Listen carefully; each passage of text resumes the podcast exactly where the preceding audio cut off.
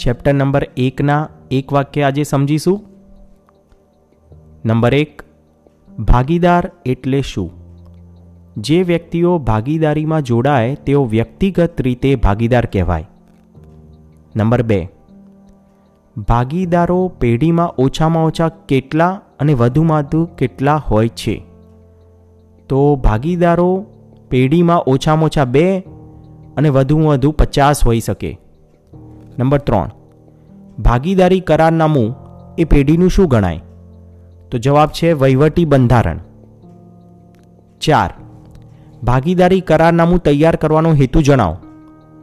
જવાબ છે, જો ભાગીદારો વચ્ચે કોઈ સમસ્યા, મતભેદ, પ્રશ્નો ઉદ્ભવે, તો કરારનામાની જોગવાઈઓ અનુસાર તેનો ઉકેલ લાવી શકાય.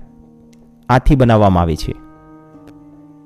નંબર પાંચ ભાગીદાર વચ્ચે લેખિત કરાર ન હોય તો વહીવટી પ્રશ્નોનો નિકાલ કઈ રીતે થાય છે?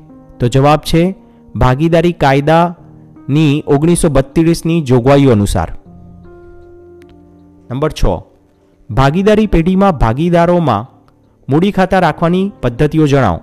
તો બે પદ્ધતિઓ છે.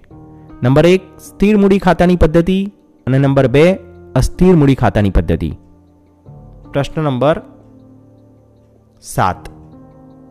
સ્થિર મૂડી પ્રથામાં ભાગીદારનો નફો કયા ખાતે જમા કરવામાં આવે છે? તો સ્થિર મૂડી ખાતામાં ચાલુ ખાતા આપણે બનાવ્યા હશે, એમાં જમા કરીશું. નંબર આઠ. સ્થિર મૂડી ખાતાની પદ્ધતિમાં જો કોઈ ભાગીદાર વધારાની મૂડી કાયમી ધોરણ માટે લાવે, તો કયા ખાતે જમા કરવામાં આવે? તો વધારાની મૂડી લાયા તો પછી સ્થિર મૂડી ખાતામાં મૂડી ખાતું બનાવ્યું હશે, તમે એમાં જમા કરીશું. નંબર નવ. જો ભાગીદારના ચાલુ ખાતાની ઉધાર બાકી હોય તો પાકા સર્વેમાં કઈ બાજુએ દર્શાવવામાં આવે છે? તો ઉધાર બાકી કીધું છે તો પછી મિલકત લેણા બાજુ પર દર્શાવવામાં આવશે. દસ. વર્ષના અંતે ભાગીદારનું ઉપાડ ખાતું બંધ કરી મૂડી ખાતે લઈ જવાની આમ નોંધ લખો.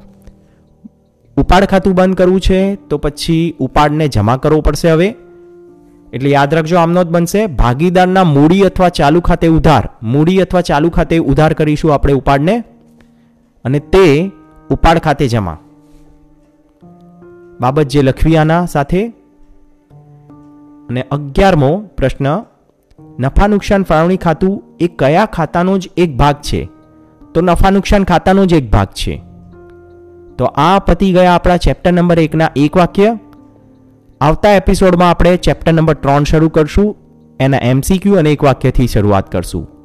ચેપ્ટર નંબર બેના એમસીક્યુ એક વાક્ય પૂછાતા નથી.